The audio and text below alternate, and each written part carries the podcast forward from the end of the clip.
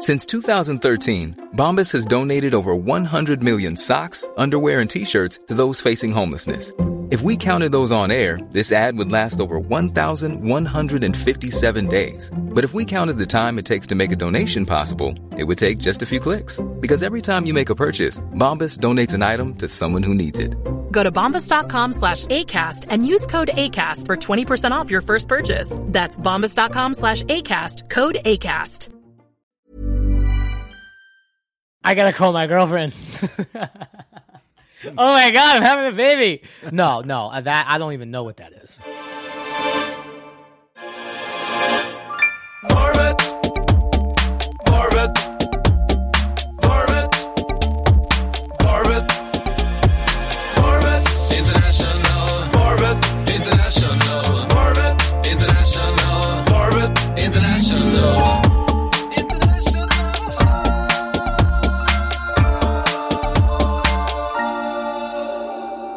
Hello and welcome to Varvet International. This is Kristoffer Triumf and you're listening to episode 40. And if that number calls for a celebration, eh, we have the perfect guest for it as Jerry Ferrara is in the house, or he was in the house. This was recorded some time ago in Los Angeles. As you will hear, we're in West Hollywood.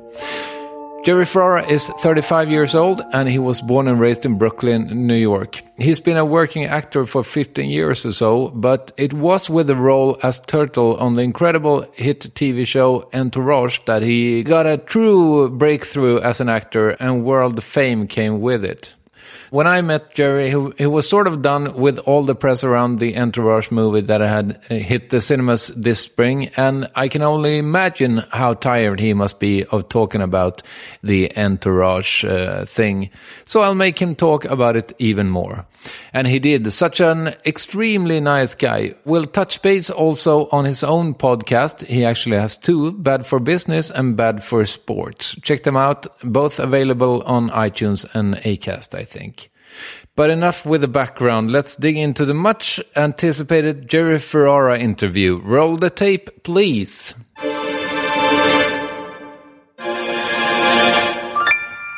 We were just discussing that you were so punctual. You know, actually, Starbucks hold, held me up. I would have been here probably down to the minute. Okay, yeah, yeah, but that's perfect. Yeah, I don't know when that happened because I was not always a. It's not that I was like a irresponsible guy, but there was always like a 15 minute buffer of lateness with me, and just something happened as I got closer to 30. I just cannot be like it'll drive me nuts if I'm 15, 20 minutes late. I don't know why. That's very nice.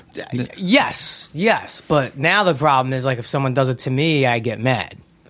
I heard them discuss this on NPR yesterday that parents should help their kids up to a point, but then if if the kid fails at like being on time or something like that, that they should stop helping. and let them figure it out. Exactly.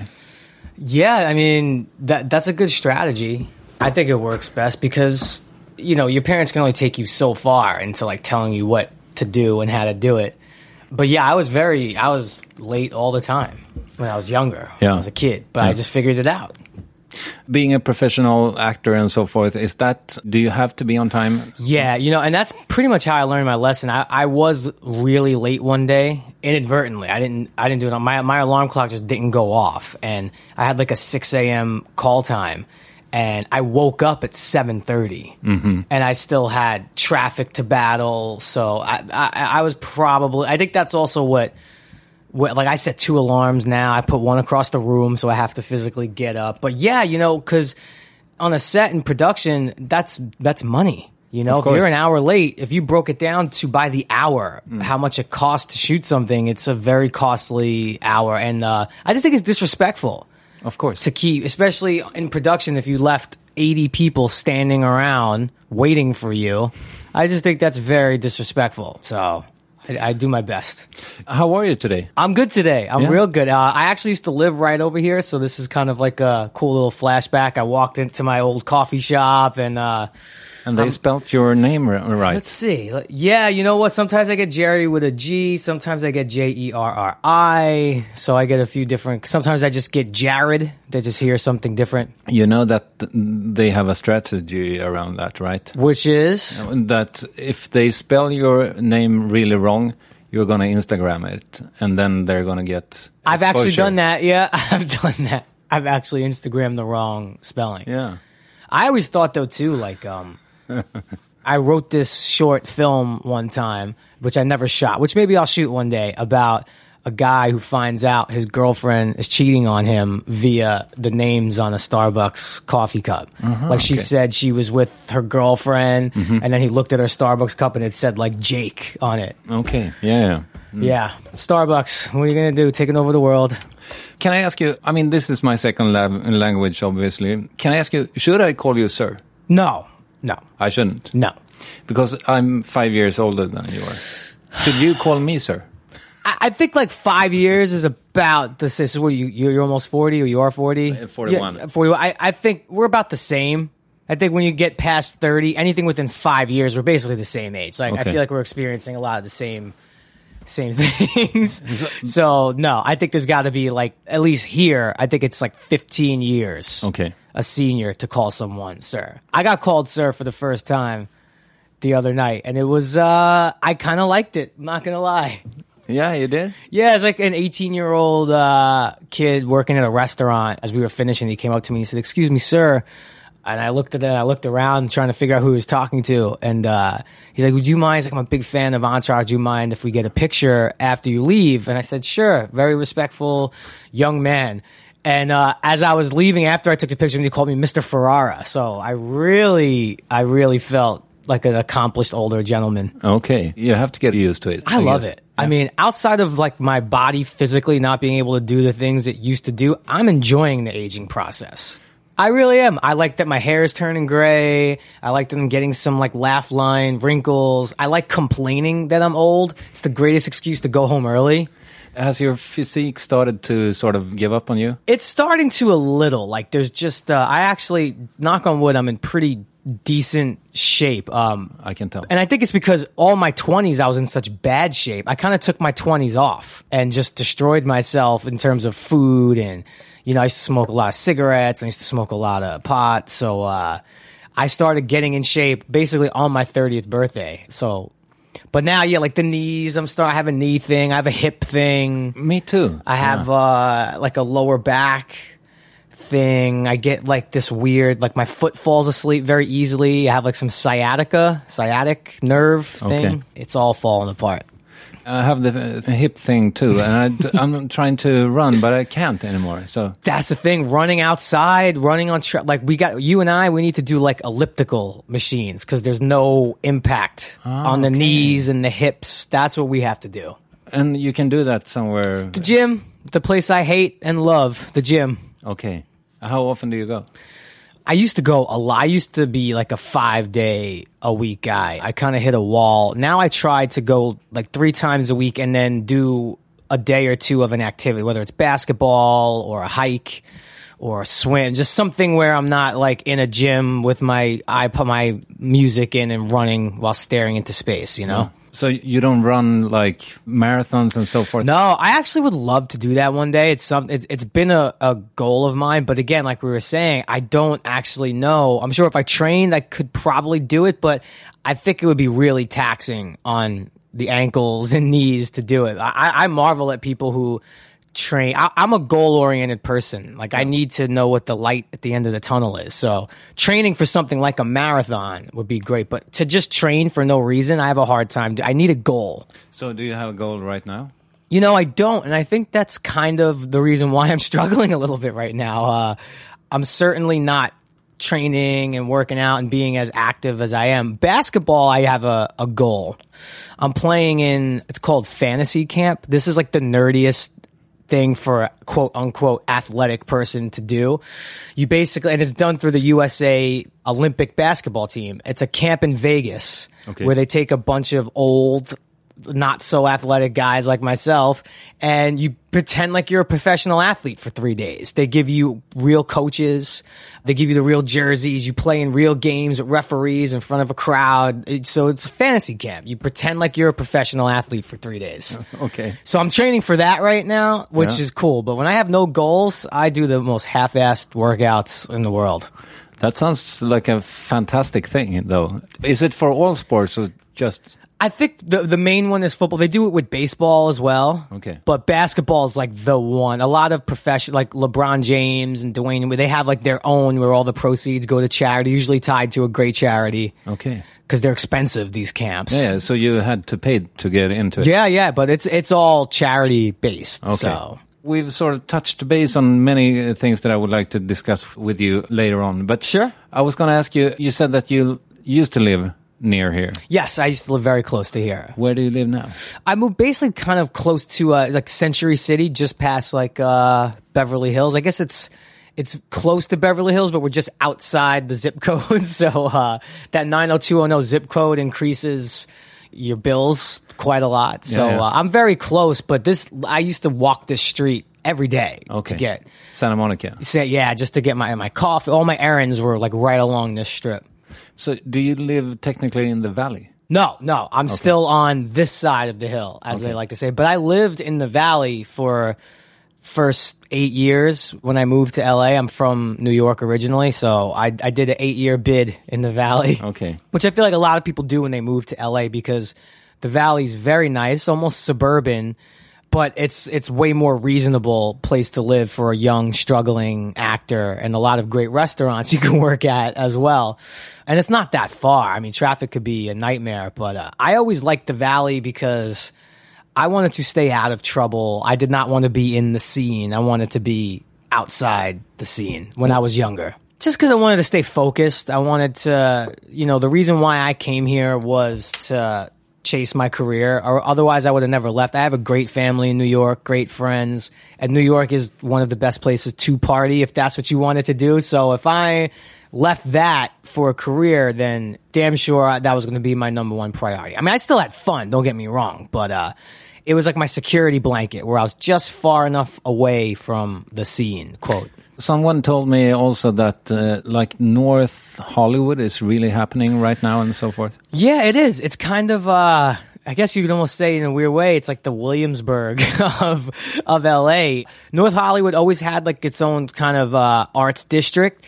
And North Hollywood was one of those places where, you know, you could be in one part of it where it's really nice and suburban, and you cross the street and then it's kind of like a hairy area where you're like, whoa, where am I? But yeah, no, a lot of it, it's it's become a really popular place in the valley to live. There's a lot to do. That's the problem with the valley is, you know, after 9 p.m., there's not a whole lot to do. Whereas in the 80s, Ventura Boulevard, all throughout like Sherman Oaks and Studio City, was actually a very happening place. Now, North Hollywood's kind of has like a, a nice kind of nightlife art kind of district. We actually did an episode years ago of Entourage where we had to go to the valley. And it just, it, all the reasons why you don't want to go to the valley is what we were complaining. It's one of our more popular episodes. Yeah, I uh, remember the that. valley episode. In order to understand you, what do I need to know about um, Brooklyn? You need to know that it was a great place for a kid to grow up. You have to grow up kind of fast over there because um, it was a pretty rough neighborhood where uh, even sometimes like the innocent got caught up in some rough stuff, you know.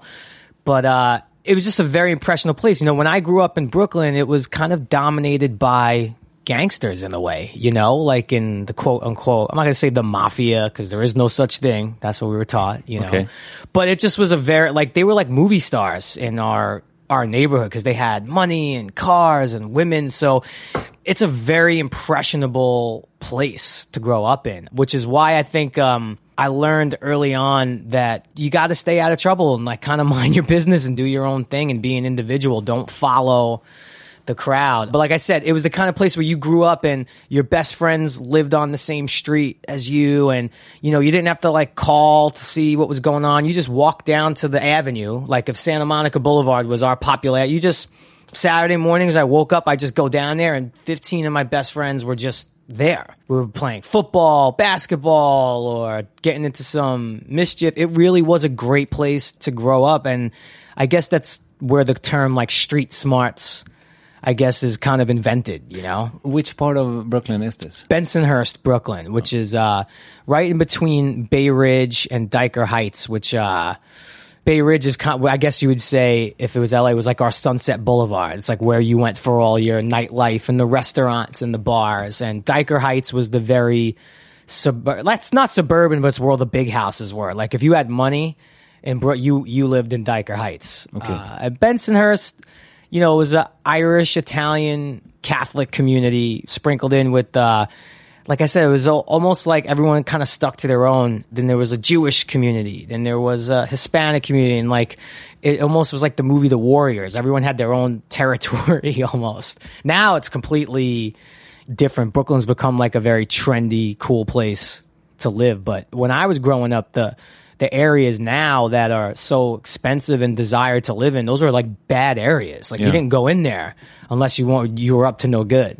Do you know that Williamsburg now is like 99% Swedish? Is that right? No. I was about to say. where I mean, uh, that is a great stat. I don't know if that's true. You, I wish you could have listening. If you saw my face, you would know I was not fooled by that. No. But it caught me off guard.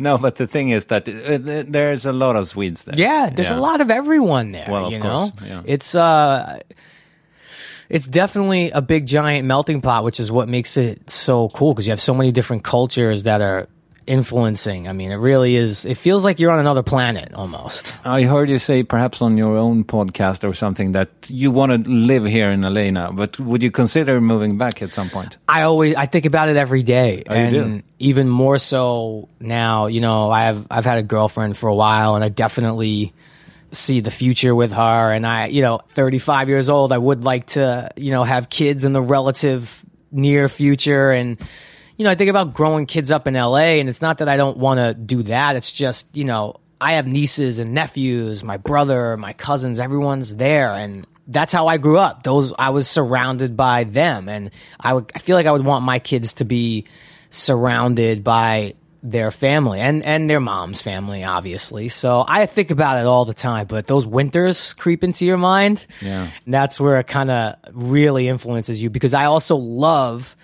the fact that you get to be completely active november through april that is what makes la unique and special more so than anywhere is is the weather. I know you hear about it all the time. It really is a game changer for me. Like I get depressed in the winter on the East Coast. When I'm in the house too long, I really start to slip into a depression. Welcome to Sweden. Our summer is like two months. Really? How bad is the winter though? That's 10 months of winter. It is bad. I'm sure the winter's there though, even though the weather's freezing cold. Probably still very beautiful though. Yes, it can be absolutely. But I'm I'm living in Stockholm, Mm-hmm. and it's like New York in a way because when the w- snow falls, it's going to be beautiful for like one Right. hour, And then, and then it's like slush and yeah, the cars start trudging through it and the dogs get a hold of it. Exactly. But it sounds like you were sort of middle class growing up, or Probably a little below that. okay, Um, working class even. Yeah, uh, certainly. I was raised by a single mother. My father passed away when I was five. My older brother was eight or nine. You know, my dad was 36, which is weird. I was discuss. Sorry, I'm going on a tangent, but I was discussing this with a friend of mine whose father passed away at a young age too. And it's almost like this ticking clock because I'm 35 and I have it down to the number. Like my dad was 36 years old and two months mm-hmm. when he passed away. So for me, January of 2016, I will have outlived my father. And I thought, what a morbid thing to think of. And then I had told my brother about it. He's like, oh yeah, I did the same thing because he's older. He passed like a few years. He passed my dad age wise. And I was talking to another one of my friends who I think just turned 40. He's like, yeah, I, I outlived my father. I, apparently this is something that a lot of men do if their fathers passed away young. You want to like, pat, like it's almost like a relief once you pass that threshold. So I thought that was a little Of course. I thought I was the only one who was doing that, and I thought I was very weird for doing it. Anyway, I'm not trying to bring the mood down in the room, No, but uh, but- yeah. So when he passed away, you know, we didn't we didn't have much. So I'm not going to say that we were poor, but we certainly we basically had everything we needed, but that's it. Mm. There was nothing extra. You know, there was no cool Jordans on your feet. There was no like I didn't get to go to the school all my friends went to because it was like five grand a year at the time, which now is nothing. Schools are fifty grand a year. I didn't have like the cool basketball jersey, uh, but in the same breath, I wasn't walking around with holes in my shoes and stuff. And my mom was a school crossing guard, and it was at the Catholic school right next to the school I went to. And she basically got that job, so she had the same hours as my brother and I. And she didn't make much money, but they had amazing health benefits. The city had great health benefits. And she always said that's what like kept us afloat was the fact that all those benefits were covered by the city. That's why she worked the job so long. Who were you in school? Were you the class clown or? No, I was the the class blend in guy. I mean, I guess you could say I was kind of popular. Like I, that's the, I, I, I kind of walked amongst every group. Like I never fancied myself like one of the cool kids because I liked hanging out with the slightly nerdier kids. Like we'd play Dungeons and Dragons and Ninja Turtles and all that stuff. But I was like, I'm not gonna say I was a jock because I'm not physically gifted, but I loved sports so much, so I'd hang out with the jock type guys always hung out with the girls. Like I had more like better girlfriends sometimes than guy friends. I kind of that's why I say blended. I, I I was cool with every different type of crew in school, but yet I never really stood out. I just blended in, and I kind of love that, and I still try to do that. Yeah. I didn't pick the right profession for that. But uh, yeah, I guess I, I blended in. Like if you asked any of my teachers, probably in junior high or even high school, like, hey, do you remember Jerry Ferrara? They'd probably go, nope, never heard of him. Okay, I r- actually wrote this down. That my guess is that you've never been bullied. No, I actually, you know, I've never been bullied. I I've seen a lot of bullying, and it was always very heartbreaking to me. I never quite understood it. I never participated in it. I usually would stand up for the one being bullied as best I can. Although I was not very big, so it'd be hard for me to fend off. But I actually saw the craziest thing. A kid in my I don't know what grade it was. Maybe he was fifth grade. I'm talking. This guy was the biggest kid in school. He was probably six two at like whatever ten years old, and he there was something when I say off, I'm not talking about any kind of like major thing, but he was certainly socially awkward. He was a gang, like you could tell he was uncomfortable with the size of his body. And this was the guy that everyone bullied.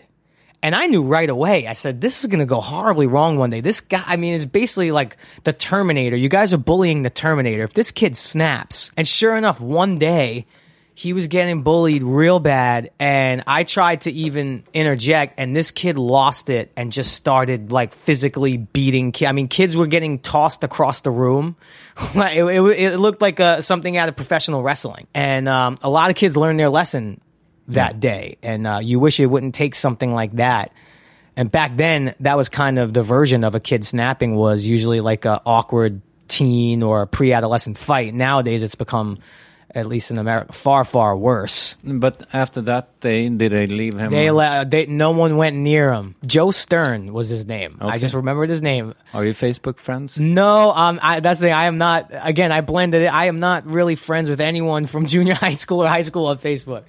You played sports, of course. then. My that was what my life was about was sports. you told me that you were goal orientated, or that you are. Did you have goals? And Yeah, I wanted to be a professional basketball player. I picked the one sport where it's essential to be tall. And uh, I, I mean, if you put a ruler across my brother and my dad and I's forehead uh, heads, it would be exactly level. We're all five foot seven, bare in shoes, and uh, no one in my family played sports. No one cared really about sports except my mom. You know, my mom, and again, the single mom thing, like, I also loved baseball at first. Like, my mom taught me how to throw, which is why, no disrespect, mom, if you're listening, I can't throw to save my life. Like, I throw like a girl, because a girl taught me how to throw. But man, she was out, she would go out in the street with me till nine o'clock at night with the glove, and we just play catch for hours and hours and hours. And, uh, yeah, but I, I wanted to be a professional basketball player. At what age did you realize that that wasn't going to happen? I think I always knew birth. No, probably around 13 or 14 when I got into high school and I started seeing what other 14 year olds physically were. You know, I, I entered high school, I was like 5'2, 150 pounds. When I graduated, I was 5'7, 170 pounds. So I grew three or four inches and I gained 30 pounds. So uh, I saw what a real physically, and these weren't even kids who would end up going anywhere professionally. These were just the best kids in my neighborhood and outside of my neighborhood and what they were. I mean, kids six three, six four, dunking at 14 years old. I never had a shot. I'm not sure that you have this word in English, but we have something called like ball sense that you are good with balls, basically. We don't have that word, but I like it. Yeah. Are you? I have it. Gifted. Yeah. Yes, yes, I have good coordination. I guess is how I, I was always pretty decent at every sport. I was never great at one sport, but I could play every sport rather well, and I'm super competitive. So where what I lack physically, I think I kind of made up for with like determination and just And the, the competitiveness does it come from ha- having an older brother or? definitely does. Although he never played sports, to this day, him and I argue over everything. And I'm just and and again, he is not athletic at all. He's more cars and and that kind of stuff. I don't know how to change the oil in a car. He doesn't know the first like he couldn't tell you who played shortstop on the New York Yankees for 15 years. Like he doesn't know who Derek Jeter is. Me neither. But if you lived in New York, like if you don't know who Derek Jeter is, like you should be imprisoned. That's how they felt. uh, and me, I could like if I had a flat tire, I'd call him. So But on the other hand, we don't have baseball uh, at all in Sweden. at all, see that's yeah, that's true. But, but what's the beauty of that sport? the beauty of ba- and why it's like Ameri- the America's pastime is it, it was kind of always the the sport that was the easiest to understand for younger kids. So it was very easy for fathers then to that was usually the first sport a young kid would pick up. It was either soccer or or baseball for the most part. And um, I think it became America's pastime because a kid would start to learn about baseball, and then a father or mother, for that instance, but a father would take the kid to their first baseball game. And when you see your first baseball game live as a kid, I mean, it is the coolest thing in the world to see. So uh, that's kind of become the tradition of it. And that's why it's become America's pastime, although it's not America's number one sport anymore. Okay. Football is America's number one sport by by a lot. And you are a Yankees fan. I am, yes. Okay. Um, what about Dodgers? Do you sort of like them or? I so I sort of like them because you know they're not competitive with the Yankees. They're in a different division altogether. So they were not, although they were rivals. You know, when like my grandfather was a kid, because the Dodgers used to be from Brooklyn. They were the Brooklyn Dodgers, and then they got uprooted and moved to L.A. But yeah, I have a soft spot for the Dodgers. You know, for the I, I like all L.A. teams, although I don't publicly root and endorse. Like secretly, I'm I I like when LA teams are good because it's good for the city, and this is the city I live in. Okay, cool. So it's uh, all right uh, by uh, sort of Dodger stuff, my son, even though I'm not. Absolutely all right. Absolutely okay. I love their merch. Yeah, they have good merch. they have good merch. yeah. Good colors, simple, Exactly. blue and white. Yeah. When was the first time that you were on stage? You know, I didn't discover acting until my freshman year in college. I was always obsessed with movies and television. Still am to this day. Uh, I, you know, I used to. They used to have something called Sunday matinee, which is this is how you used to have to. If you didn't see a movie in theaters back in the day, you'd have to wait for it to come on television a year or two later. And my grandfather, who I'm named after, he was a very. Uh, I'm not going to say like rough, but like he, he he just wasn't he wasn't the warmest guy in the world. Now, granted, he was the greatest grandfather. Like he took care. He was the patriarch. Took care of everyone. And this is your father. My mom's oh, father. Okay, like sorry. when I turned 13, I went to go give him a hug and a kiss, and he stopped me and he said, "How old are you now?" And I said 13. He said, "We do this now," and he extended his hand for a handshake. He was that kind of guy.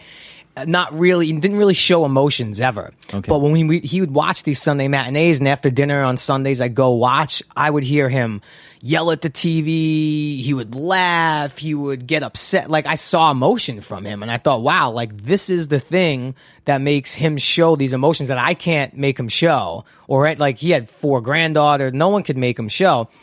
Like this, this is a pretty powerful thing. So that's where I really started loving movies and television. But when I went to college, I was already done with school in my mind, you know, and I was trying to figure out what to do with my life. And I'd taken an acting class because I had heard the teacher gave you an A just for participating and showing up. Didn't matter if you you did the work or not. Just come, show up, and you get an A. And I went and uh, I, I participated, and I really started to fall in love with it. And I really thought that this might be something I wanted to explore. And the teacher didn't give me an A; he actually failed me. And I, I remember asking him, like, what are you doing? Like, you're giving kids in here who aren't doing anything A's and you give me an F. And he said, well, that's because I actually think that you have talent and I want you to come back and take the class again. And I did. And that was the first time, you know, we'd put plays on. So that was the first time I ever really did like a performance in front of an audience. And that, the rush, like, that was drugs for me. That was, that was, I knew right there. I'm like, I have to figure out a way to do this for the rest of my life. Did you have a plan? Because first there was sports Right. up until like early teens. Yes. And, at the age of Uh, This is like, ni- this is 18, 19. what were your sort of goals in between? Clueless. This, I was But at. you're supposed to be, right? Yeah, I was at that stage where I guess a lot of kids are, where I'm starting college, and it's like, what am I going to do with the rest of my life? I didn't really have, outside of sports to that moment, I didn't have a passion of like, oh, I want to be in law enforcement, or I want to be a fireman, or a dentist, or a law. I, I didn't have any of that. I was just trying to figure out, like, wow, what am I going to do with the rest of my life? But did you have a major in college? I didn't get far enough, really. Okay. I guess uh, huh, liberal arts, which basically uses the word liberal for real. Like it's kind of liberal arts is kind of like you don't really know what you want to do. Like it could be maybe writing, it could be acting, it could be sociology. It, there's a lot of things that went into liberal arts. Yeah. You said that you did plays and so forth. Was it like Shakespeare and all that? it was it started like we had one phase where we had to learn all that stuff and that that stuff while i enjoy watching it is not the kind of stuff i'm interested in doing because i just don't think i'm very good at it obviously i don't have that that muscle but uh, when we started doing stuff like death of the salesman and another play which i did on a bigger forum called Enter Laughing, which was very off, off, off Broadway. It was like above a restaurant, but also that's where a talent agent saw me, and that's what helped get me to LA. So um, Is that when you sort of was discovered? I guess you could say that. Yeah, I also did this other thing. It's called the IMTA, right? And uh, it's basically I forget what it stands for, but it's almost like this convention where it's like a competition where you do scene study. You know, you do like a, a scene from a sitcom, you do a dramatic monologue, a comedic monologue, and you have eight real agents and managers are judging you and you could win awards and stuff. But also, if you didn't win an award, if they l- thought you had talent, you could have a meeting with them. It sounds like a scam, and I actually thought it was a scam for sure. And I think it is a scam to a degree because if you have the money, you're in. There's no like. Oh, you don't have the talent. Sorry. If you have your money, you're in. But a lot of people have come out of that, believe it or not. I think like Katie Holmes did it. I think Ashton Kutcher did it. I did it. And um, yeah, that's kind of where I, I met my first manager who said, Come to LA. I would love to work with you. I could get you a lot of auditions. And there was a weird time going on in like film and television. And this is 99. It was all teen based. This was like Scream and Dawson's Creek and all the like every. It was the craze. That's all you. It sounded like they were giving shows and movies away to like kids at the mall. Like, hey, you come be on TV. And I looked really young at that point. I, I was ni- 18 or 19. I looked like I was 13 still. Didn't have facial hair. I still had like chubby cheeks. And uh, I moved to LA January of 2000. I had just turned 20. And I, I was uh, going on 12 auditions a week. Didn't book anything. Oh, you didn't. Nothing. Okay, but it didn't take that long, did it? I guess if you really reflect on it now, no, because from the time I came here to the time Entourage happened, it was it was three years, which is not a lot of time. But to me, in that moment, it felt like an eternity. You know, I worked at every restaurant in the valley, as we were talking about early, and and had all sorts of odd jobs and had the crummy apartment. I didn't have a car my first two years in LA, which is like being on the moon without oxygen. Like, how do you live in LA without a car? I was taking the bus. Okay, you were. Yeah, Fantastic. and those are the kind of things where, like, if you missed your bus, you don't catch the next one 15 minutes later. You catch the next one two hours later because it came every two hours. Yeah. So yeah, it took me three years to get Entourage and kind of start my real career, but that felt like an eternity at the time. How did you get that job? That job, I guess you've uh, told this story. no, but- yes and no. You know, like uh, I mean, I had to go audition and fight and scrap for it, but it it, what it, it was actually an independent film that I did, which is the first movie I actually did. And a lot of people in the cast went on to do some great things. An actor named James Badge Dale was in there, who he's he's got about forty movies coming out. Max Greenfield, who's on New Girl, and is one of my best. we've been best friends since then was was in it, and um, it did well. Like it was a four hundred thousand dollar movie, coming of age story. Did well at film festivals. It didn't get a wide release, but Steve Levinson, who's my manager now, who is the executive producer of Entourage, represents Mark Wahlberg. Saw me in it and thought I'd be signed me, and then also said, "Hey, we got this show on HBO called Entourage." you should audition for this role. I remember reading this script initially, like Turtle. I was like, what is? th-" I was like, I didn't, I didn't know anything about life as a movie star, so I was learning about it as well as I was reading it. I'm like, private jets. Like, why does this character want a private plane so bad? That's ridiculous. Mm. And then, yeah, I, I probably auditioned for it. Pff, 20 times. They start pairing you up with different people, all leading to the final test, they call it, where you, re- you where HBO obviously gets the final say. And that is the most stressful thing in an actor's life, testing for a show. They twenty times. Over the course of six months, yes, but then it all leads to this final day. And they basically bring like three, four actors for every part. And you sit in this big kind of, it's like you do your auditions in a theater, but you're in this big waiting room with everyone. You're staring across the way. I'm like, oh, there are the Turtles. There's the Johnny Dramas. There. And you're looking at these guys and it's like, wow, it's going to be one of us. Yeah. One of us is going to get this today. It's the final day. And I remember you do your individual auditions first, and then they start pairing you up. And then they also start letting people go home. So you start to see, like, all right, it's like, it's almost like American Idol in a way. It's getting thinned out. You're waiting for that golden ticket. And I did my first solo audition, and I, I don't know if I was nervous or I, I didn't kill it. I wasn't great. And I went outside in the room and I was a little bummed out. And I'm waiting. And Mark Wahlberg, who I had not met, obviously, and was still a little intimidated by, it's Mark Wahlberg, you know? Yeah, of course. I was still a meathead from Brooklyn. And uh, he comes out of the room and he kind of, he's pointing at someone. And I realized like he's pointing at me. And he's like motioning me over. He's like, Jerry, come here, come here. I'm like, oh my God, I'm getting called into the principal's office. I walk over, he puts his arm around me. He's like, buddy, what are you doing?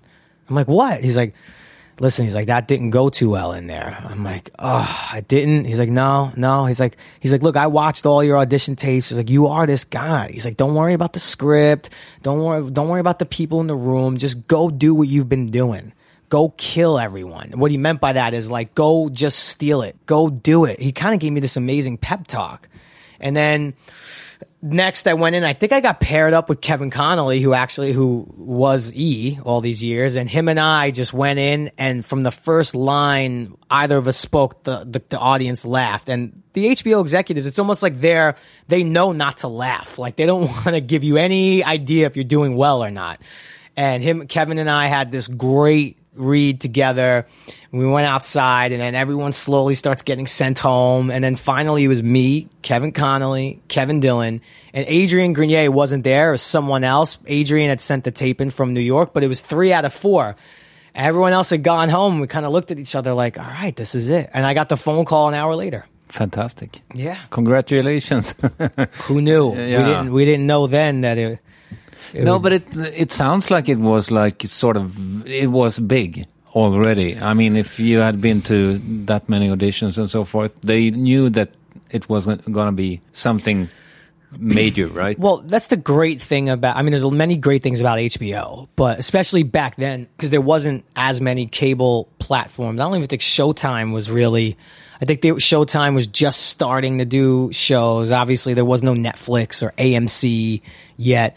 So when HBO, you know, they may have a hundred shows in development, but when they choose one to make, they really give it every chance possible to succeed. Whereas if we were on network TV, our numbers were like okay in the beginning. We probably would have gotten canceled because we weren't a runaway hit from the first moment of airing. It certainly took some time and like I said, that's HBO believed in the potential of where this show. They saw three or four years down the road of what this show could be, and they they let us figure it out. Whereas I think on other area, other platforms, we would have they would have given us the hook.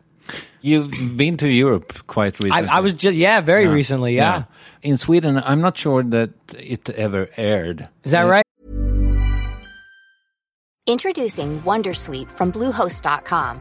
Website creation is hard, but now with Bluehost, you can answer a few simple questions about your business and get a unique WordPress website or store right away. From there, you can customize your design, colors, and content. And Bluehost automatically helps you get found in search engines like Google and Bing.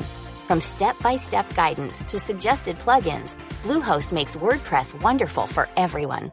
Go to bluehost.com/wondersuite. Since 2013, Bombas has donated over 100 million socks, underwear, and t-shirts to those facing homelessness. If we counted those on air, this ad would last over 1,157 days. But if we counted the time it takes to make a donation possible, it would take just a few clicks. Because every time you make a purchase, Bombas donates an item to someone who needs it. Go to bombas.com slash ACAST and use code ACAST for 20% off your first purchase. That's bombas.com slash ACAST, code ACAST. I don't think so, but everybody saw it. You know, Pirate Bay is from Right. Sweden. So I'm sorry about that. No, no, no. In a weird way, like, yeah, believe me, I don't love piracy and all that it stands for, but I am glad that you saw it, you know, and people in Sweden saw it. So I'm not saying I condone it, but in the same breath, you know, if you, it's better than almost never seeing it. Yeah, of course. But also, yeah, like when we were maybe halfway through or three quarters of the way through with our run, that's also where you know the internet was basically becoming this this real thing where people could watch stuff. So Of course. that's why we never really truly knew how many people were watching because we knew people were watching from many different areas. It must have been like it's one of the most, I mean, global hits of that decade. Yeah, you know, again, I I I, I never really traveled much, so I didn't know. And we we did do an episode in France at the Cannes Film Yeah, Festival, and that was the first time. I think that was like season four. That was the first time we've obviously left the states. That was the first time I left the country ever. And you go to you know a foreign language where you don't speak the language, but yet people knew. People were starting to, uh, they would kind of spot us and they would know us from the show. And that's where we started to think, oh, maybe this thing is a little more global than any of us think, you know? How was like moving around in, in Europe then now when you were there? You know, it was tough. Like London was, uh, really tough because the sh- we had a premiere in London and uh, the You show sick, was- right? Yeah, yes. Of all the premiere, we've always had great premieres over the years. Uh, New York was always like the really big one because our families were there. L.A. was definitely a trendy one. So far, today, London may have been the best premiere we've ever had. Like it, it just was an amazing venue. The way the fans showed up. No, we couldn't basically go anywhere. I've always heard in Australia the show was huge. Okay. A lot of Australians want to run up to me and wrestle and hug and. Have you been to Australia? No, I've never been. Uh, Adrian's been. Okay. And said it was great. And Adrian actually, after we are done with London, me and my girlfriend and Kevin Connolly and Doug, we went to Italy. Adrian went to Stockholm. Yeah, I know. Yeah. I know. You It- know, yeah. Yeah. I like your watch, by the way. Oh, thank you. I saw that you're a Rolex Oh, yourself. it's- Yeah, it's like a new a new obsession which accountants don't love. Watches are just exploding again. Like the prices are pretty crazy. I'm Yeah. looking at one now that I want and it's just like 6 months ago it was it's gone up like 25 30% in like the last 6 months. What is it? I want to get the black and blue GMT. Okay. They call it like the Pepsi Cola Yeah, or like the Batman one. I, I I just think that's a beautiful watch.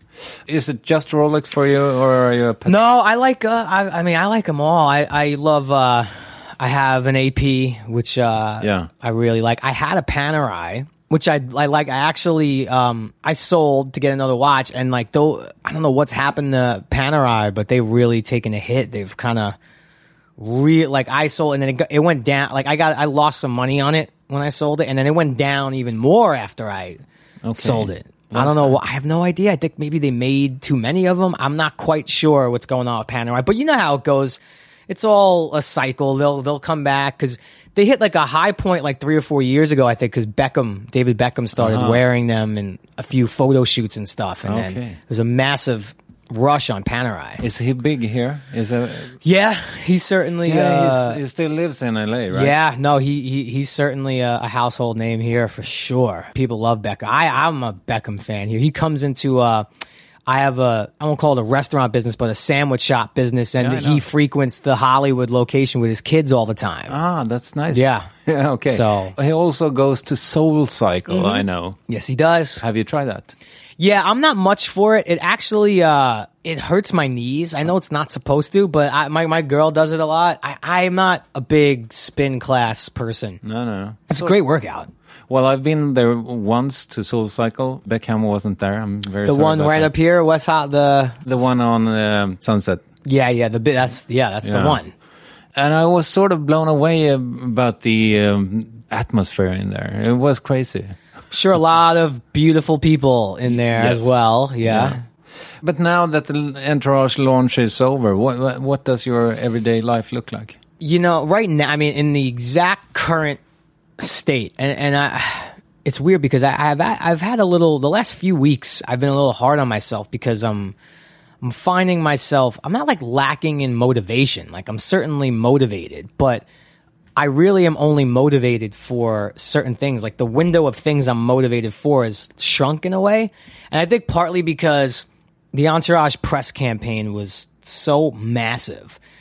And it really didn't match up because the movie wasn't massive budgetarily. Like it wasn't a big budget movie, but we had this like two, three month campaign. Like you thought we were like the Avengers. We were everywhere. Yeah. And that part of the business I'm not I'm not great with, you know, like the whole selling a movie. Like I know how to promote stuff, but I didn't realize I'd never been on a press tour for 3 months. I've done the 2 or 3 week junkets for a movie and stuff like that.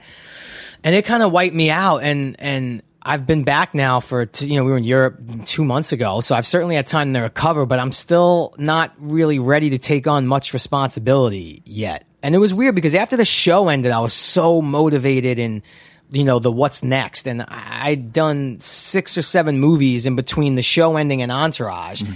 And it was a hard time not to commit to entourage like i didn't want to do it but i knew doing entourage was kind of all the work i had done to kind of get out of that role not not in an ungrateful way just in an evolutionary way Of course. I knew I was gonna not take steps backwards, but it was gonna shut down my life for a while. I, I, I there's two great jobs I couldn't do because of Entourage, but Entourage in itself was a great job too. I was never not gonna do the Entourage movie, but I just knew, okay, even in great success or in failure or in mediocrity, it's going. I'm going to have to kind of start over again in breaking away from this character, and uh, that's kind of where I, I am a little bit. I, I mean, you know, I have a movie coming out later this year, and I'm on a, a show on the Starz Network now called Power, and th- that, those are all great opportunities. But I'm not quite ready to dive back in yet. I'm enjoying the podcast, man. I really love that because with acting, you get to control nothing. Like, sure, you can control all your performance, but I can't wake up tomorrow and say I want to act tomorrow. I have to go. F- like, I, after this, I'm I'm going to audition for a Clint Eastwood movie. Ah. Small role, but I have to go scratch and claw and and fight to even get a small role in a Clint Eastwood movie because that's just how it is. Like, you have to go earn it, and I'm I'm not afraid to do that. But I do like that tomorrow I could wake up and if I have an idea for a podcast, I could I could go do it. I don't have to ask for permission. It's it's, It's nice. Yeah, it's a nice feeling to be able to control an artistic form finally. Yeah, of course. I mean, that must be it's so frustrating in a way because with acting, there's always going to be like 100 people that are sort Yeah. of going to make decisions for you or whether you can do it or not and so forth. Yeah, and the next thing I do if I have it my way, which that's also what I'm trying to do, like I and I would like to get back on television. Like I said, having done a few movies after Entourage, very grateful for it, but I don't know if going to New Orleans for six weeks and New Mexico for three and Vancouver for two, you know, I don't know if in Atlanta for two months, like I'm a homebody. I don't, and especially now, talking earlier about maybe marriage and family. Like, I don't know if that's for me. There's something now about a like a television show, that daily grind, but the stability, almost like a that's like the actor's version of a nine to five. Really, is a TV show in LA. That But sounds so are- good to me right now. But are there any shows that are shot here? Yes and no. Some are, most aren't.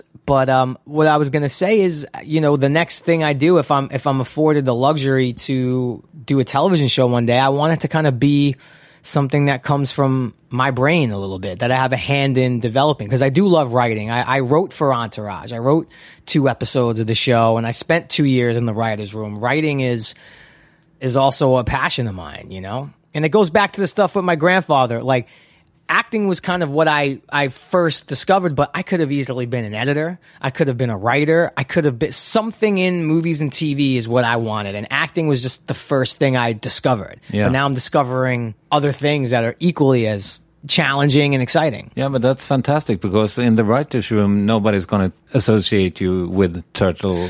No, people still don't know that, you know, I wrote some of the episode and, and they're kind of not shocked by it, but they do like, oh, wow. Yeah. Oh, that's cool. Like they never really, oh, I guess they didn't expect it because it, perception a lot of the times here and in the entertainment business is reality. Like they see the backwards hat and, and, and the pot smoking and oh, that's Turtle. That's, that's what he does. And, uh, if they only knew, they only knew. Yeah. I started my podcast in a way to sort of. I was hoping perhaps that I would get more jobs in television, like Yeah. perhaps being a, a producer or an editor or whatever. But I was thinking that maybe you had sort of the same drive with your podcast, or You know, it was a few things. Number one, I've always had a love also for radio. uh, plus one. Yeah, Yeah, and this this kind of dates back to sports. You know, I didn't have a T. It all it's so weird. It all goes back to what we were talking about. You know, single mom. I didn't have like the big TV in my bedroom and all that. Like I had a radio, and I would like always listen to like the Yankee game on the radio, and then I would fall asleep to talk radio. It's just my first form of entertainment, really. And so I've always loved it. And then, like, you know, I discovered Howard Stern at a young age and other radio hosts. So there was that, the fact that I always had a passion for it. And yeah, like you said, it, it it's not that I wanted people to see another side of me, but maybe subconsciously I did. Like, if hmm. you listen to my podcast, I think you'd be, you find it surprising to learn some stuff about me. And it really was just also about showcasing people who entertain me that I think that are extremely entertaining and funny that maybe don't have a massive following that I, I think should. Like a buddy of mine, Kevin Christy, who's a comedian, and Bret Ernst, who's a comedian, and a guy like Max Greenfield to hear his story, you know, and see the differences of him and Schmidt. I don't know. That that's also part of it for me. And uh, also, you know, my girlfriend's the producer. She has a education in journalism. Like she, I, I always knew she'd be good at it. You know, I don't even think she really knew at first. And uh, I couldn't do it without her. And and she's absolutely great at it. when it comes to podcasting, then who got you into that? it was just really from being a fan, you know, of listening to, I, you know, I was listening to guys like Bill Burr and Joe Rogan and, and stuff like that here. And then realizing Mark Maron? Mark Maron, of course, you know, and, you know, I think him having Obama on his podcast Yeah. really is going, that's just sending it into another stratosphere now. Like it's official. We could talk about the golden age of podcasting. That took it from gold to platinum, you know? Exactly. Well, It's good for all of us. yeah, Serial took it to gold then. For sure. Serial took it to gold. Maron took it to platinum, and I think uh, But there is going to be more. I mean, there's going to be titanium as well, or whatever. I mean, yeah, I mean we've been doing it for a little over a year, and from the year I started, I habitually like to check the the iTunes charts because I'm a competitive son of a bitch, and like just seeing the amount of new shows from when we started, and and I, I really didn't know just how easy it was. When I say easy, I don't mean the actual content part. I mean just the technical part. You know, I didn't know it was that easy to do. I mean, easy for me. It drove my girlfriend nuts figuring out how to get an RSS feed into it, like all that, I- which I don't speak that language. She does. To me, it seems easy. I go tape a show and then she puts her magic fingers on it. And then an hour later, it's up for whoever wants to, to hear it. I think it's so cool. yeah, it's fantastic. Yeah. And I've realized that it was the first. I mean, you are probably too young to have been a punk rocker, but do you remember it happening? Oh, I certainly do. You know, I wasn't obviously around for the beginnings, but you know, I was around like Nirvana took it to a whole here took it to a whole other level. And i also am a bit of a historian.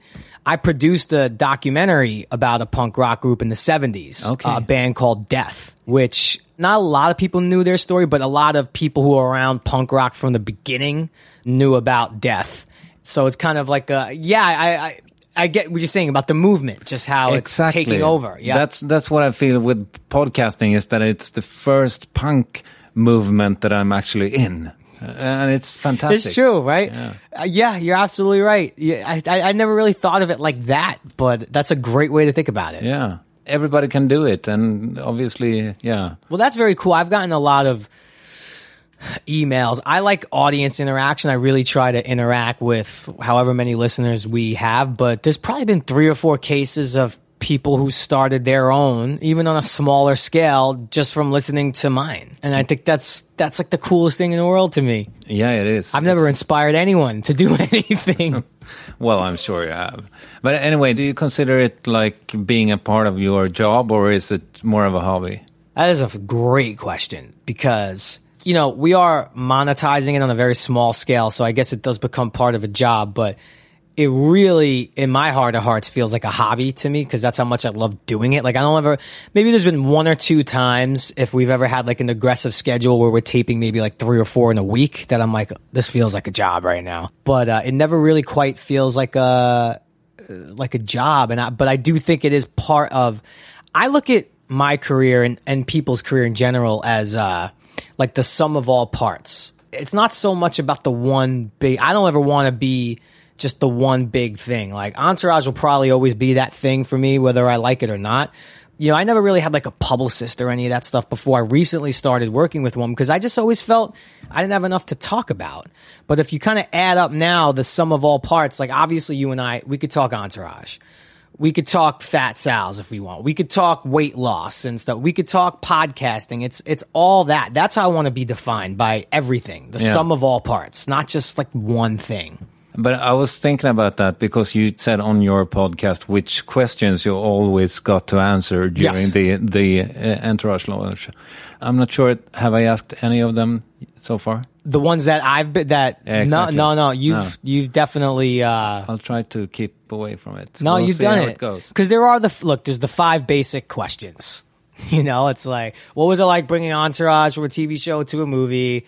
How has Turtle evolved? Is it as much fun as it was? You know, and I appreciate all those questions. But yes, in the last three months, I've probably answered them seventeen hundred times. Yeah, exactly. but it's people doing their job. Well, yeah, but lazily. Yeah, I, you know, I didn't want to take it that far, but you're absolutely right. Like, I always start every podcast. I do my work, and I find myself doing the same thing. Like, how could I not ask Jerry O'Connell about Stand By Me? You mm-hmm. know, which was his first role as a child actor. Like, it's one of my favorite movies.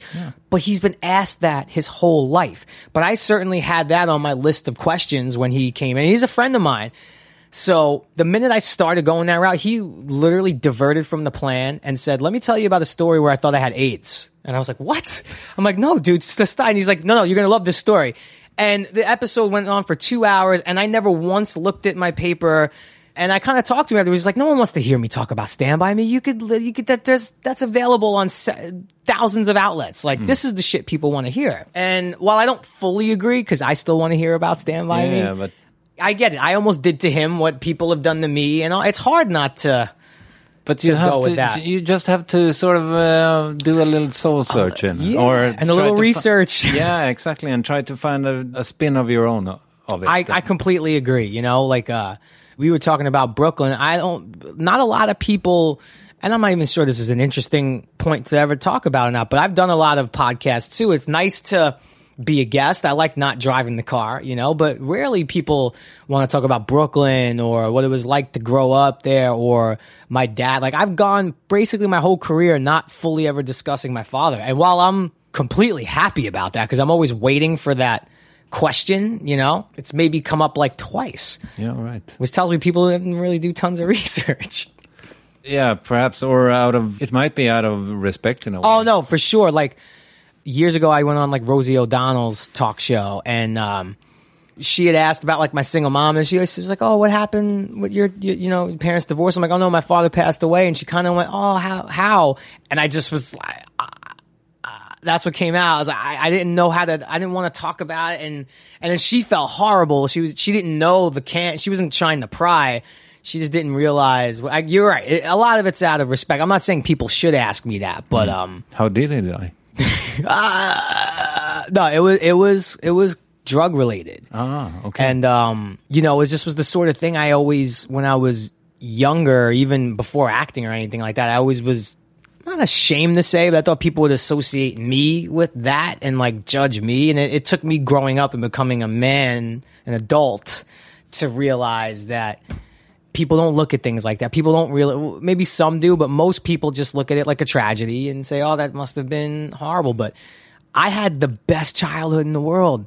And having one parent was the most normal thing to me ever. Like I felt bad for some of my friends who had to like get over on two parents. Yeah. It's like, oh, you had like two hurdles to Yeah. get past. I only have one. there are presidential candidates who are for legalization of all drugs, right? I don't know if it's all definitely complete and total legalization of marijuana. I mean, it's Yeah. almost Yeah, th- yeah. that's already happening, you Yeah. know. Uh, but yeah, I think some some are. But I mean, uh, having lost your father, do you have an opinion on that? I do like, and it might be hypocritical because I was affected. So I'm not saying that this is how it should be, but uh, I really despise drugs. You know, you know, it's taken from me, so I it, it, it's hard for me to look at them and be like, oh, everyone live your life how you choose. Like I I don't, and my friends have always done a really good job. I don't think any of my friends do drugs, and if they did, I don't know. Like even growing up, I mean, look, and this is where I'm a hypocrite because I don't look at weed. I look at alcohol as more dangerous than weed It probably is, yeah. but weed is a drug. So I guess I'm a hypocrite by default right there. You know, although I don't smoke anymore, I smoked weed for years and years and years. So like I said, caffeine is a drug as well. Eh, yeah, right. But um, I don't know. I just I you know I've seen what it's done to people. I've seen what it's taken from me, and um,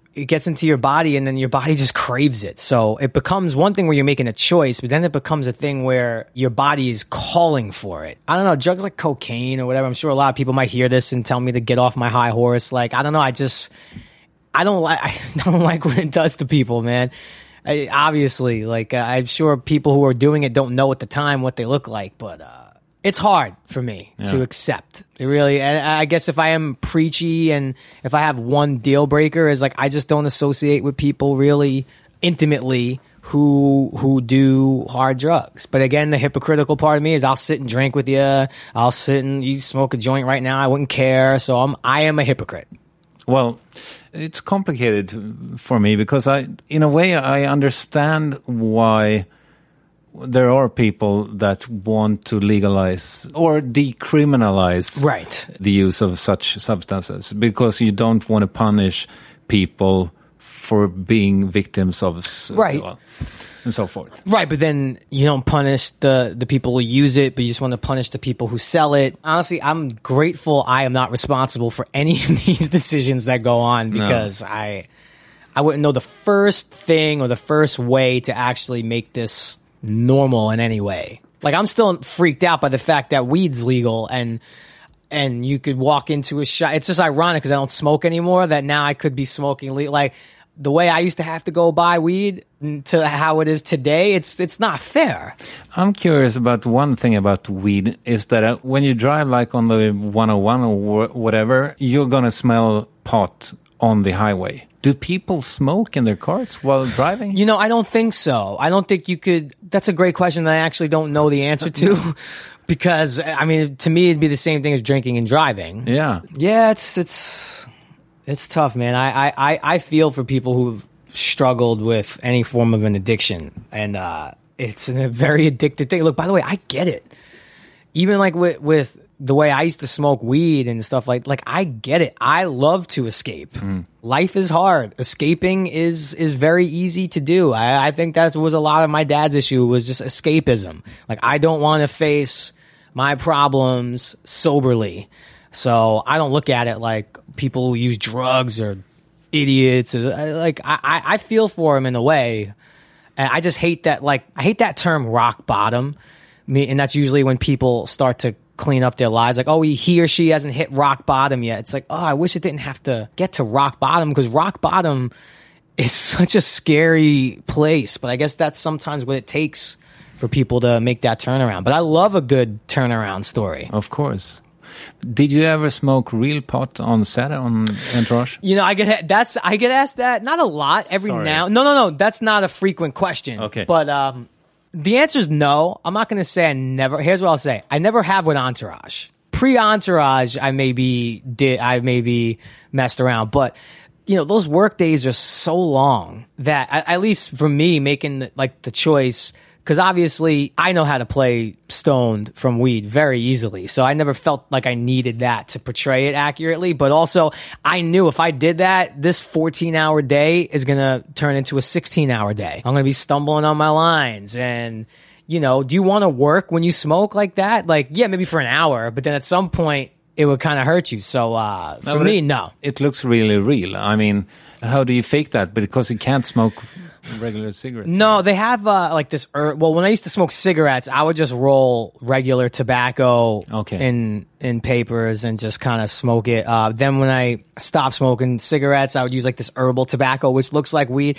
and even just the art, even just inhaling a cigarette like a joint, I could feel like I'm st- I could kind of trick myself into those mechanisms. It's one of my favorite shots ever in the history of the show for me, w- which was a Uh, an episode we did about like the first legal weed dispensary. And the Johnny Drama character just wants a hat from the store. And I'm just like, oh my God, we got to get pounds of weed.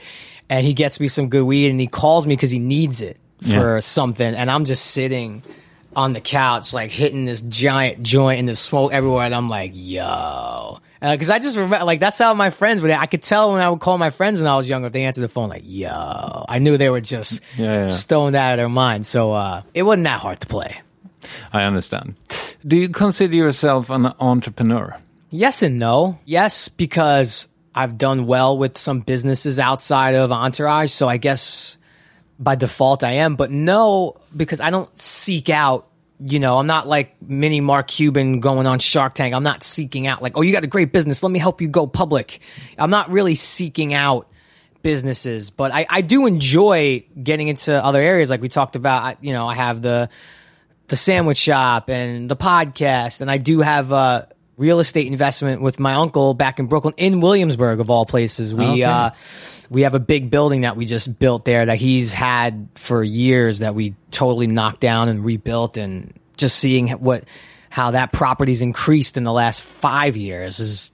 I guess makes me an entrepreneur, but again, like I said, it's kind of by default. I'm Yeah. not seeking these things out. And I've had a lot of great guidance from my older brother and this uncle I speak of. They've been in business for a while. Um, What, what does your brother do for a living? my brother's in real estate as well. He's a part of the Williamsburg thing, and he has his own real estate business in Staten Island and in Brooklyn and in Manhattan. You know, so he he's my best friend. He's kind of I can't. It's weird. He hasn't been like a father to me, but in a weird way, he has been without me knowing it. You know, like he's he's been him and my uncle the only two male figures that I will listen to. I have problems with male authority. There's my daddy issues. Those are the only two that could literally yell or tell me what to do, and I'll listen. How about your agent and Nope. no, not. I mean, I, I, I listen to them because they're smart, but in terms of like feeling like I have to listen to them, I only really tolerate from those two. But I guess you could say I'm an entrepreneur by default. I, like I said, I don't I don't search out businesses. But when googling you, it says that your net worth is like five million dollars or something like that. is that right? I think so. Yeah. Hmm, maybe you should Google that again. I'm kidding. I'm kidding. Look, obviously, my life financially was changed by Entourage first and foremost, but these other things have certainly, and I'm only able to do those other things because of Entourage financially. But uh, But yeah, do, do you splurge? you know, that's my thing. Like, I am fortunate in another area. The things I like to do don't happen to cost a lot of money. I mean, they do when you look at them relatively, but I love to play basketball. I love to work out. I like to travel a little. I'm not a big car guy. Rolex watches are probably my biggest splurges, and I don't have any form of gold anything. Watches are a big splurge, and and my house where I live. Like I, I'm a homebody, so I like to have a nice place to hang my hat. I like a nice watch and a nice steak. Those are my biggest expenses probably in the world. Okay. Do you have a heated pool? No, actually, I have a pool not heated. Okay. I don't feel the need. It's so freaking hot. I just don't feel my my pool's like 88 degrees with no heater. Okay. But not in the winter. No, that's going to be a problem. Yeah. Okay. but you just moved in, or? Yeah, recently. Like oh, t- that's what I was saying. Like going back to the laziness part and me not being motivated. I also I moved into this house, which you know it's a very nice house. I haven't really been. This is I've now been home for like five weeks, so I finally feel like I actually live there. Okay, cool. Congratulations, I Yeah, guess. thank you. Are you also marrying your producer? I want to, but although uh, you know, I guess that's on me because what did the kids say? Put a ring on it. I haven't done that yet. I mean, in my, I know for sure. Like, and I've told her this. Like, if it's not her, it's nobody. Like, if I couldn't, if I can't, if we don't can't make it work, and if I can't make it work with her, I really don't think that there's anyone out there for me because she is the most compatible person I have ever seen in my life. I'm extremely lucky to have her. I always say to her, like, even when we do nothing, like, even if we sit home and watch a movie or like go for a walk, like, I feel like I did something. Like, people ask me, Oh, what'd you do last night? I'm like, Oh, me and Bree sat on the couch and, and watched the, the Godfather. They're like, Oh, so you stayed in. You didn't do, no, no, no, it was a great night. I always feel like we, we did something. Fantastic. Yeah. You told me about this fantasy camp, but, but do you do other charities as well? Yeah, I mean, I- look, I I don't have my own charity that I am associated with. It's something I do want to do one day, and I'm I'm going to do it. And I think my mom's actually going to help me with it because she always felt that mental health is something that needs more attention. But I I I, I mean, a lot of my friends have charities. I've helped with Mark Wahlberg's over the years, and uh, I'm always donating to various ones. Like, um, there was this woman who writes for. Uh, I think the television show Bob's Burgers. Wendy, I don't know how to pronounce her last name, so she's probably going to be mad at me. But she had this whole charity thing where the hook was it's Cure Search is the name of her charity, and she says there's two things I hate in the world: children's cancer and entourage. So help me fight both. Like if you don't, she, so her whole charity was you donate money, I'll go watch Entourage and like I'll write a review. If we get to like twenty thousand dollars, I'll watch it twice and all this great. I actually thought it was really funny. So I donated to it. uh, Like to put her over the edge to have to see it. And I just told her, I was like, well, here you go, Wendy, enjoy the movie. Like I, it wasn't, I just really thought it was a unique way to promote a charity. I totally got the sense of humor of it. Of course, her reviews were scathing, but uh, I, I don't know. I just thought it was funny. I'm I'm also helping right now with this one that's really unique, and it's it's um, these two kids who started a Kickstarter to help kind of support and encourage female skateboarding, which you know obviously doesn't hit home with a lot of people in terms like stuff like cancer and a lot of medical things and but I just I don't know I saw the way these two kids are kind of doing something that doesn't benefit them it's benefiting someone else so I just felt and Bree my girlfriend's the one who kind of showed me this and I thought they were really creative kids with the way they shot some of the stuff and um you don't really hear about female skateboarders. You know they're out there. You know, I don't know if they feel like they're glossed over or not. I, just thought it was a really cool thing, and I donated. I'm going to donate a little bit of money, and I've talked about them on the podcast, and I'm tweeting about them. I don't know. I just, it's the easiest thing to do to me, and uh, I think we could all do. It doesn't have to be a major thing. You don't have to have money to do it. I don't know. I just think charity's something that makes this world a much better place. Agree. what do you know about your future? What do I know? Yeah. What do you mean? Uh, Be I mean, more what- specific. What, do you have planned ahead, or and what do you want to do? I mean, you're a goal guy. if I had it my way, it would probably be get back on a cable show that I am also helping to produce and write. That I'm acting. It doesn't have to be starring role, but it's not just I want to put my own hat in the ring. I want to like I want to take a dive with my own ideas. Hmm. Some in LA, so I could set my home life up. You have I- ideas for that? Yes, I do. Okay. I have. That's what I mean. Like I'm a little lacking in motivation. I'm staring at these ideas I have on the board, and I, I, I just need to just go at them a little more full forced, and I will. I, it's kind of like my process because then when I do, I am completely OCD. I, I I will do it morning, noon, and night until it's done. So I think that's part of it too. Like I I'm enjoying being lazy because I know once I go in, I'm not coming out till it's done. obviously marriage and children. You know, growing up without a dad, like that's very important to me. Being a There, wa- father. there was a rumor on the internet that you already knocked her up. N- really? Yeah. Did you find that? Yeah. That's a real thing. I can- Not true, but I would like to disprove. No, but I can show you. Uh, That's true. yes. Oh, the internet, the wild, wild web. No, that is certainly a rumor. I've heard only a cou- there's only been a couple of like outrageous rumors about me. I'm lucky in the sense where I am not nearly visible and famous enough to get like some of the crazy wild rumors. Huh. Wait, wait, wait. This is like August 5. That's now, right? That's today. I gotta call my girlfriend. oh my god, I'm having a baby. No, no, uh, that I don't even know what that is. oh, okay. There was a rumor on the internet years ago that I died. uh-huh, okay. That was interesting Yeah. to like start seeing like why is my mom calling me? Why is my brother calling me? Why is my everyone I knew was calling me within the same hour? I'm like, guys, what's going on? They're like, there's a rumor on the internet you're dead. I'm like, well, I'm not. Otherwise, I mean, and that's what you thought to call me. Yeah. I guess that's like the, the thing. And what if I didn't answer the phone? You assume the rumors were true? Yeah, I guess so. How else are they going to sh- uh, I check guess, it? right? Uh, yeah, I mean, but no, to my knowledge, we are not expecting. Okay. But to answer your previous question, yes, that that's something that I would like to see myself doing. And then I, I think eventually would be to move back a little closer to home. You know, her family's from Ohio, mine's from New York. That's actually a pretty good point. They're only about an hour flight from each other.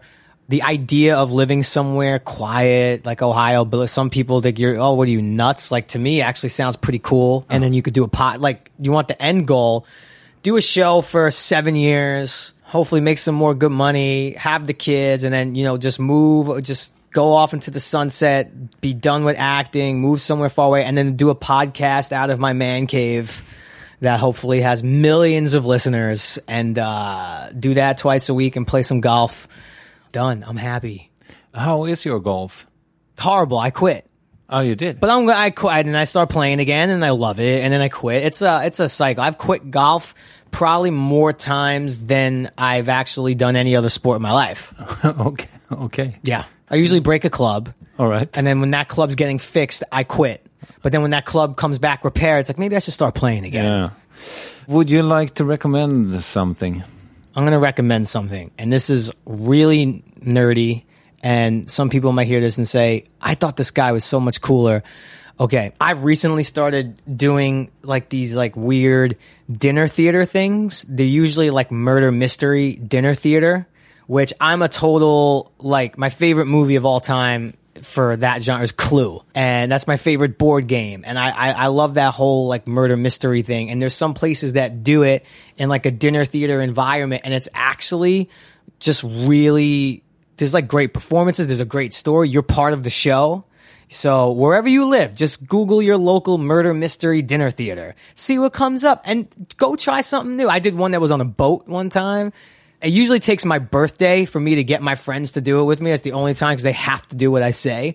Other than that, I don't ever get to do it. So my birthday's coming up in November. I'm going to do it again. It'll be like four years in a row that I've gone and done murder mystery dinner theater. It sounds stupid. I know you could like, you're making a face. I don't know if I have you or not. We don't. We don't have it in Sweden. Maybe well, maybe that's what we do. I, that's another thing I'd love to do. I'd love to produce my own, like seasonal, like summers only, like a murder mystery dinner theater event where you're part of the show. Fantastic. Yeah, I'm yeah. sure you should make my- a franchise. my uh, next entrepreneurship. Exactly. All right. Good luck with that. I feel like your audience is wildly disappointed with my thing that I chose to talk about. no, no. I, I'm sure they're not. Who do you think I should interview? Ronda Rousey. You know who Ronda Rousey is? Yes, I saw the movie. and because you've done a really great job at not asking the traditional questions and i feel like Ronda's at a point where she's getting those traditional questions she's just a great interview i think you'd enjoy it i had her on maybe like a year ago and um, she is so candid and so honest and it's just a great interview it's just a great interview and i think uh, she's at such a unbelievable point in her career. You talk about someone who's skyrocketing globally at that. I think she'd be a great. I think you'd love to have her on. Thank you very much for your time. Of course. Jerry Ferrara, such a nice guy. And uh, he talked about that uh, Clint Eastwood movie that he was uh, auditioning for. He got it. It's called Sully. It's going to come out next year. It's got Tom Hanks. It's got Laura Linney. It's going to be a big one, I guess. And uh, Jerry Ferrara is in it. Fantastic. Congratulations on that. And you can also see Jerry in a TV series called Power. I haven't seen that yet. I'm not sure that we have it in Sweden. I'll try to check it out when I go to the US next time or try to find it on the internet some way. All right. That's it for this week. Uh, Lovisa Olsson is the editor of Varvet International. I'm Kristoffer Triumf. Talk to you in two weeks. Take care of each other. Bye bye. Botox Cosmetic, out of botulinum toxin A, FDA approved for over 20 years. So, talk to your specialist to see if Botox Cosmetic is right for you.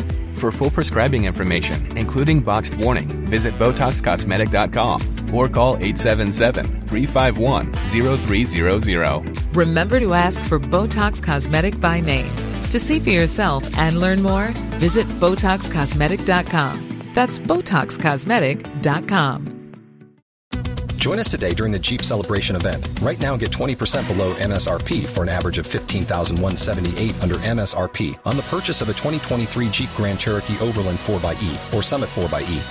Not compatible with lease offers or with any other consumer incentive offers. 15,178 average based on 20% below average MSRP from all 2023 Grand Cherokee Overland 4xE and Summit 4xE models in dealer stock. Residency restrictions apply. Take retail delivery from dealer stock by 4 1. Jeep is a registered trademark.